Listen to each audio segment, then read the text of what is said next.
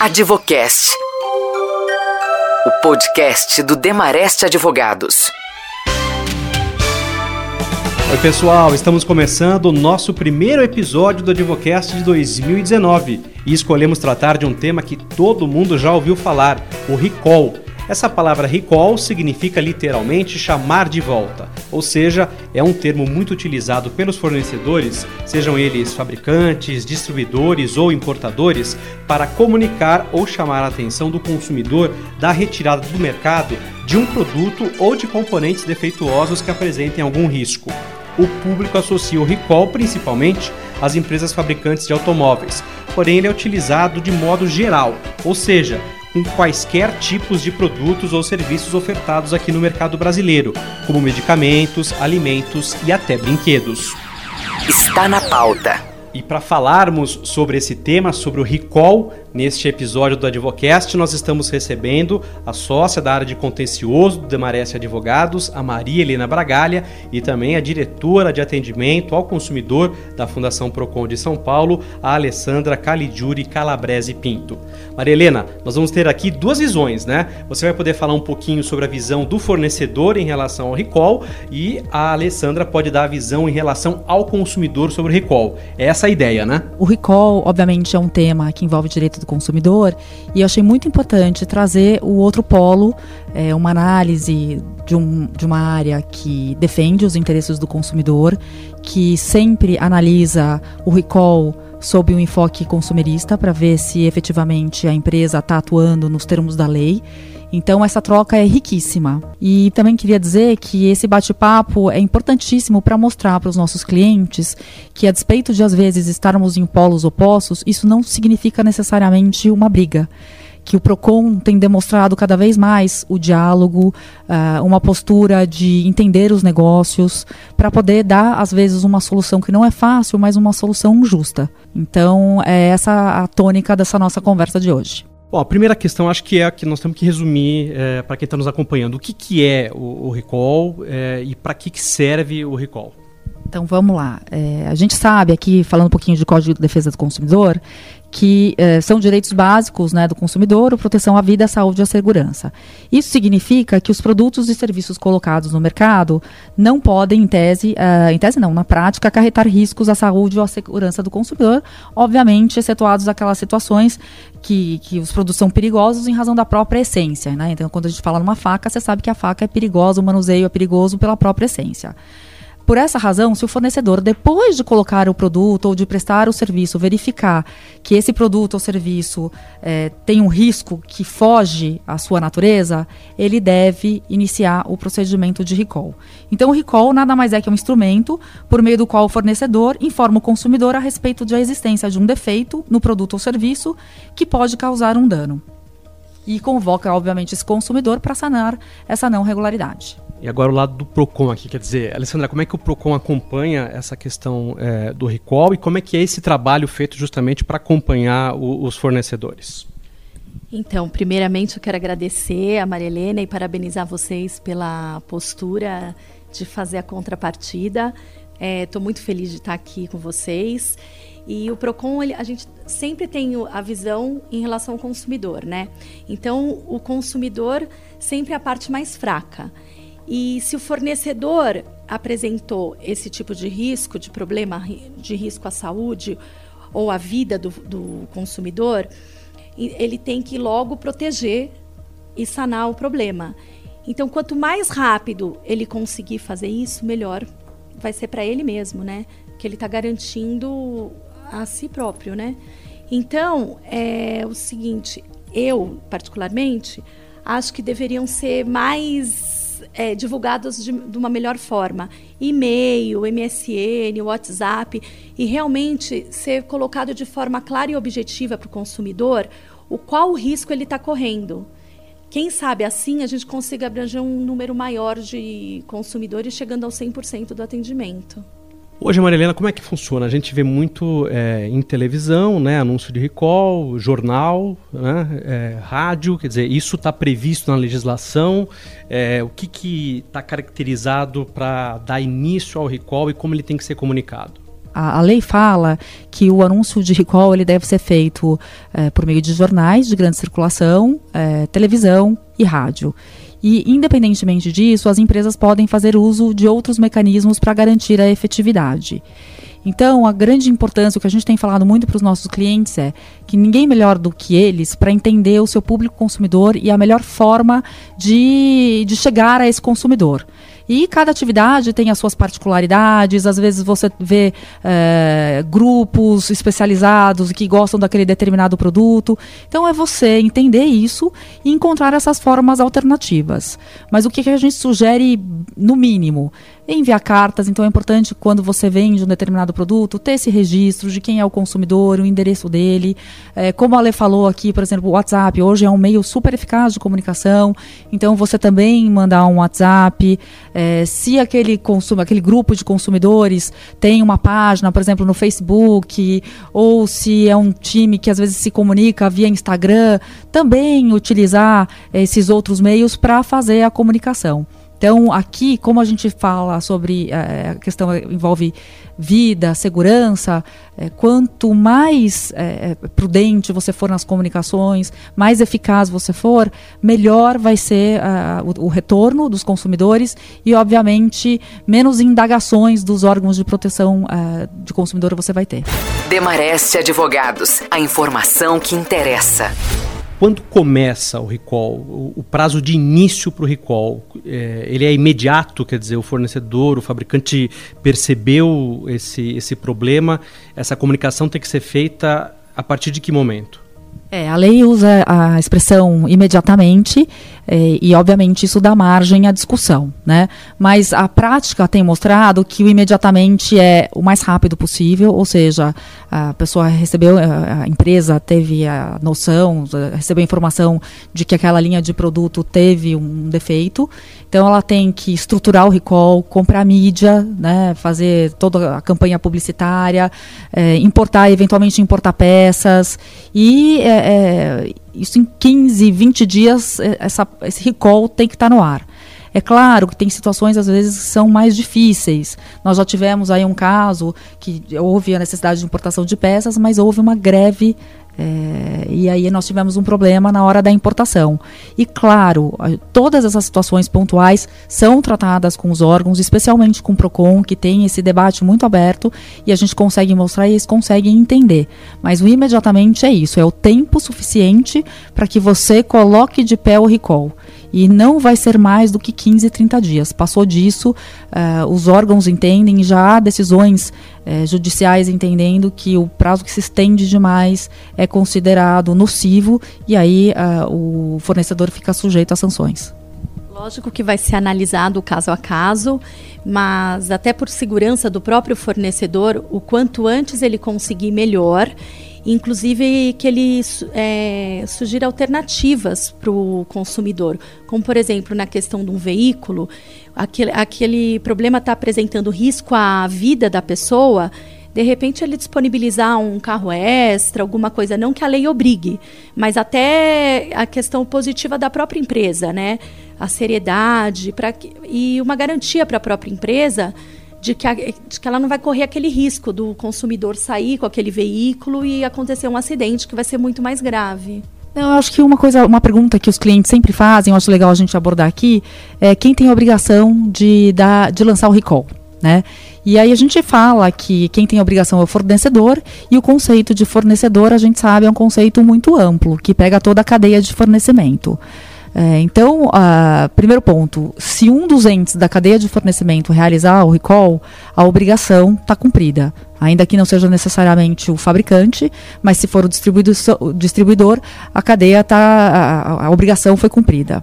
Uma outra coisa que a gente vê bastante, às vezes tem contratos celebrados entre as partes dizendo, olha, na hipótese de surgimento de um defeito, quem naquela relação teria a obrigação de deflagrar o recall? Só que acontece que, às vezes, a despeito da obrigação estar no contrato, a parte que tem a obrigação contratual acaba não realizando. E aí os clientes vêm, olha, tem isso, o que, que eu faço? A outra parte se negou, eu sou obrigada? E a resposta, por mais difícil que seja, é sim. E aí, eh, conversando também com o PROCON, eles trouxeram um dado interessante, é que eles acompanham é, internacionalmente todos os recalls que são deflagrados e quando o recall é deflagrado fora do país e não é aqui, eles imediatamente encaminham notificações e a primeira pessoa que recebe essa notificação na cadeia é o fabricante. Então, queria que a Alessandra também contasse um pouquinho disso, porque isso esclarece né, para os nossos clientes e tudo mais, como é que é essa dinâmica da obrigação. Na verdade, a obrigação nós vamos sempre procurar o fabricante, mas caso ele não cumpra, a cadeia toda tem essa obrigação. Mas a princípio, sim, é o fabricante que, é, que tem a primeira obrigação, até porque foi ele que construiu e fez o, o produto, né? E também vale lembrar que se alguém da cadeia se negar a fazer um recall, o consumidor pode ir até o PROCON, realizar uma, uma reclamação e nós, e nós do Procon vamos avaliar isso, inclusive, não só individualmente daquele fornecedor, daquele consumidor, mas também na coletividade, se está causando algum risco para o consumidor. Demareste Advogados, a informação que interessa. Vocês monitoram um recall que é, já foi detectado lá fora e porventura ainda não foi acionado aqui, por exemplo, para vocês, é, para acionar um recall aqui? Sim, porque quando é, nós visualizamos que teve já um recall fora, consequentemente ele tem que estar tá aqui. Porque o consumidor é o consumidor, né? Independente do país que ele está. Então, com certeza, nós notificamos para que seja efetuado o recall. É, a gente recomenda como boas práticas para os nossos clientes, porque pode acontecer de um determinado recall ser deflagrado fora do país, mas esse produto não ter sido trazido para o Brasil.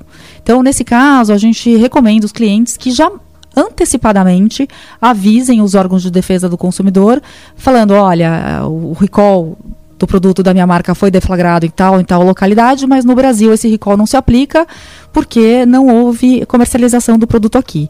E a gente ainda dá um step a mais.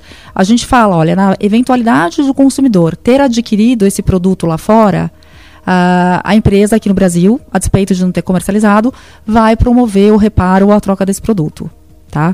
Porque, de novo, é o que a Alessandra falou, e aí nesse aspecto, a despeito né, da gente trabalhar para o fornecedor, a gente compartilha porque nós estamos dentro de um grande sistema, né, que é a defesa do consumidor.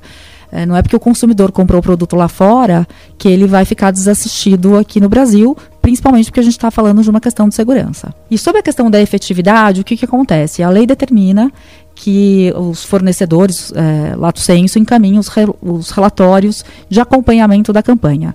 E por meio desses relatórios, a gente vai demonstrar qual for, qual, qual o número de consumidores que já foi atendido, em que localidade do país é, ele já foi atendido, né? E com isso a gente vai monitorando. Normalmente o que a gente percebe é que no, assim que saem os anúncios, os consumidores atendem e em questão de dois, três meses, essa campanha já está bem avançada. Passado esses dois, três meses, começa uma queda é, no atendimento. E aí, essa questão da queda no atendimento pode ser levada por diversos fatores. Primeiro, o recall ele é voluntário, o atendimento é voluntário. Né? Ninguém pega o consumidor na mão e faz com que ele vá eventualmente até uma concessionária ou que vá até o correio para postar alguma coisa para que ele tenha de volta. Né? É, enfim, é voluntário. Então, esse, esse controle sobre o consumidor é uma coisa muito difícil. Depois, uma coisa que a gente vê na prática, produtos que às vezes têm um baixo valor agregado, o consumidor prefere, ao invés de atender, simplesmente descartar o produto. E aí o índice ele é afetado. Essa é uma discussão que a gente tem bastante com os órgãos de, de proteção. A gente tem muitos estudos que já foram feitos lá fora e que uh, mostram uh, objetivamente, matematicamente, em que situações os índices de efetividade de recall são menores. Então, por exemplo, quando são produtos com tantos anos de, de lançamento, isso também impacta uh, a questão do recall. Mas o que a gente observa é que, a despeito dessas dificuldades, os órgãos, e aí eu digo até DPDC e PROCON, eles acabam não encerrando as campanhas até que esse número uh, de efetividade seja de 100%. Então, essa é uma discussão que a gente tem, é um assunto que eu acho que não está resolvido ainda. Mas é legal também ouvir o lado do PROCON, o que, que eles pensam a respeito desses índices de efetividade. Para nós da, do PROCON, não se encerra enquanto não atingiu 100%. Mas eu acho que o, uma questão é, de, não basta é, infor, ser informada a, a questão do recall e o porquê que ele está sendo realizado. Tem que ser compreendida pelo consumidor o quanto ele deve procurar trocar e o risco que está sendo dado à saúde dele mesmo, à vida. Então, é, as campanhas devem ser mais claras para ser realmente atingido um número maior. É, as planilhas são entregues no PROCON a cada 30 dias, da, de quantas pessoas realmente aderiram ao recall.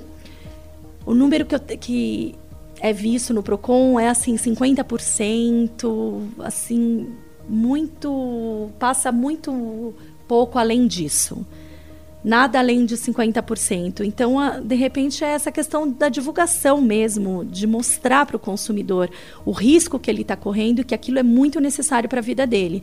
Aí, quem sabe, um dia a gente consegue atingir, atingir o 100%. Mas enquanto não for atingido, realmente não é arquivado, o que pode, de repente, você ter algum tipo de justificativa plausível, aí o caso a caso vai ser analisado para que seja feito o arquivamento disso.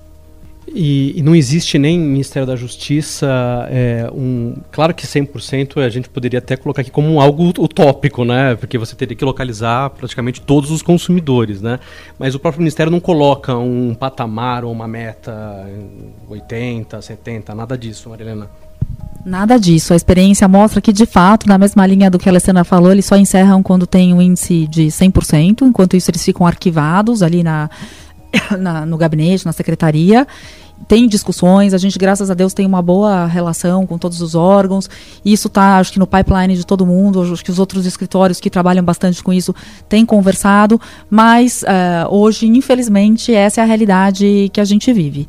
Eu queria até aproveitar também aqui que a, Alessandra é diretora né, de atendimento. Queria saber um pouquinho da experiência dela com o consumidor nessas questões de recall, né? Como é que o consumidor chega até ela? Quais são os tipos de reclamação é, recorrentes? Porque eu acho que aqui é uma troca, é um aprendizado.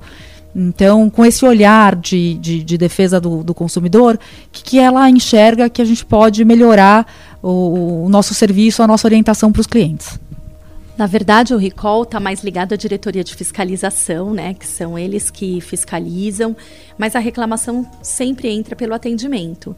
E geralmente, é, quando algum recall não é atendido, ou quando o, consumidor enxerga aquilo um defeito, é que ele vem até o atendimento e nós fazemos um encaminhamento para a fiscalização, para que fiscalize se isso realmente é objeto de recall ou se é um determinado problema específico daquela pessoa. Se não, se o, a fiscalização perceber que aquilo é um recall, ela vai notificar a empresa para que se manifeste a respeito daquele assunto.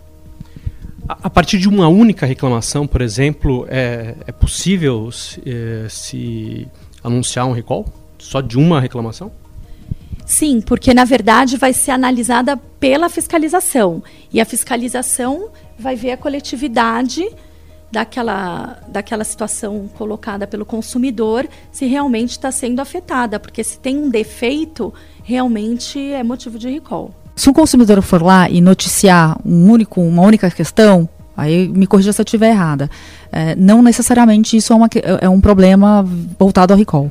Mas vocês têm uma inteligência de verificar a quantidade de reclamações do mesmo problema e aí, com base nessa inteligência, é, notificar a empresa para entender um pouco se aquilo é uma questão pontual ou se de fato é um, pro, é um, pro, um problema é, na fabricação, um problema recorrente. É isso? Só para a gente esclarecer. Sim, sim, porque nós analisamos o interesse coletivo.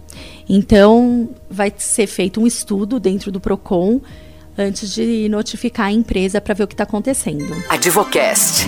Bom, a gente está aqui no fim já do nosso é, tempo, infelizmente, e eu queria é, tocar num assunto com a Maria Helena também, que é uma coisa que sempre desperta muita, é, muita discussão, que, que diz respeito à judicialização do, do recall, Maria Helena. É, o cumprimento legal, ele é passível, por exemplo, de danos morais? É, como é que está essa questão, essa discussão que a gente tem em relação ao recall? Então vamos lá, eu tive muitas discussões a esse respeito. É, o simples fato da empresa realizar o recall de per si não é razão para uma indenização. Na verdade, eu estou cumprindo um dever legal. Agora, obviamente, se por conta desse defeito, né, ainda que eu tenha lançado a campanha, algum consumidor sofreu um acidente, eh, e até por conta da responsabilidade objetiva, aí sim, nessa situação específica, eu vou ser obrigada a indenizar o consumidor. Mas, de novo, o simples fato de eu realizar o recall, que é uma obrigação legal, já tem diversas uh, decisões e, e, jurisprudência já formalizada que o recall de per si não é é, motivo para um pedido, por exemplo, de danos morais coletivos e tudo mais. Eu quero já agradecer aqui a, a presença da, das nossas duas convidadas. Eu vou deixar a Alessandra fazer as considerações finais. É, obrigado, Alessandra, pelos esclarecimentos e as suas considerações aqui sobre o nosso tema Recall. É, acho que nós estamos na mesma linha, né? Ah, nós fazemos muitas reuniões, inclusive com as empresas. O Procon tem portas abertas. Diariamente eu recebo empresas para questionar dúvida ou até mesmo para tentar ver o porquê que não estão sendo cumpridas aquelas reclamações e para tentar um, é, de alguma forma minimizar esse tipo de, de problema, até porque é negativo para a própria empresa, né? Ter esse tipo de reclamação em todos os sentidos, eu estou querendo dizer. Então, eu acho que o nosso trabalho funciona em conjunto e nós estamos de portas abertas porque vocês precisarem, nós estaremos sempre à disposição. Marilena, obrigado também pela, pela conversa, pelo bate-papo e as suas considerações. Então vamos lá, eu acho que, como a gente falou, né, mais do que um dever legal, a realização do recall é, atesta o comprometimento do fornecedor com a proteção da vida, a saúde a segurança dos consumidores, e são valores que devem ser priorizados. Né?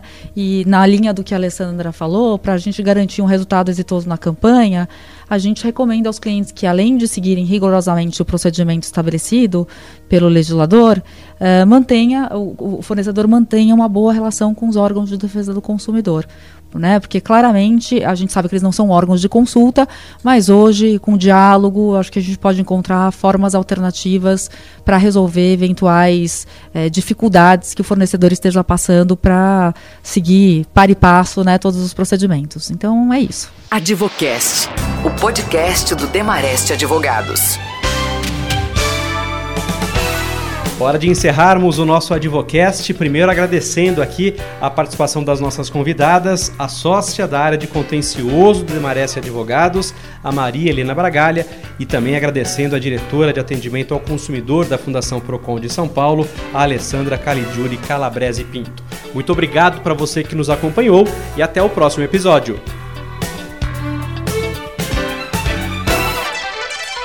Podcast do Demarest. Informação com quem entende.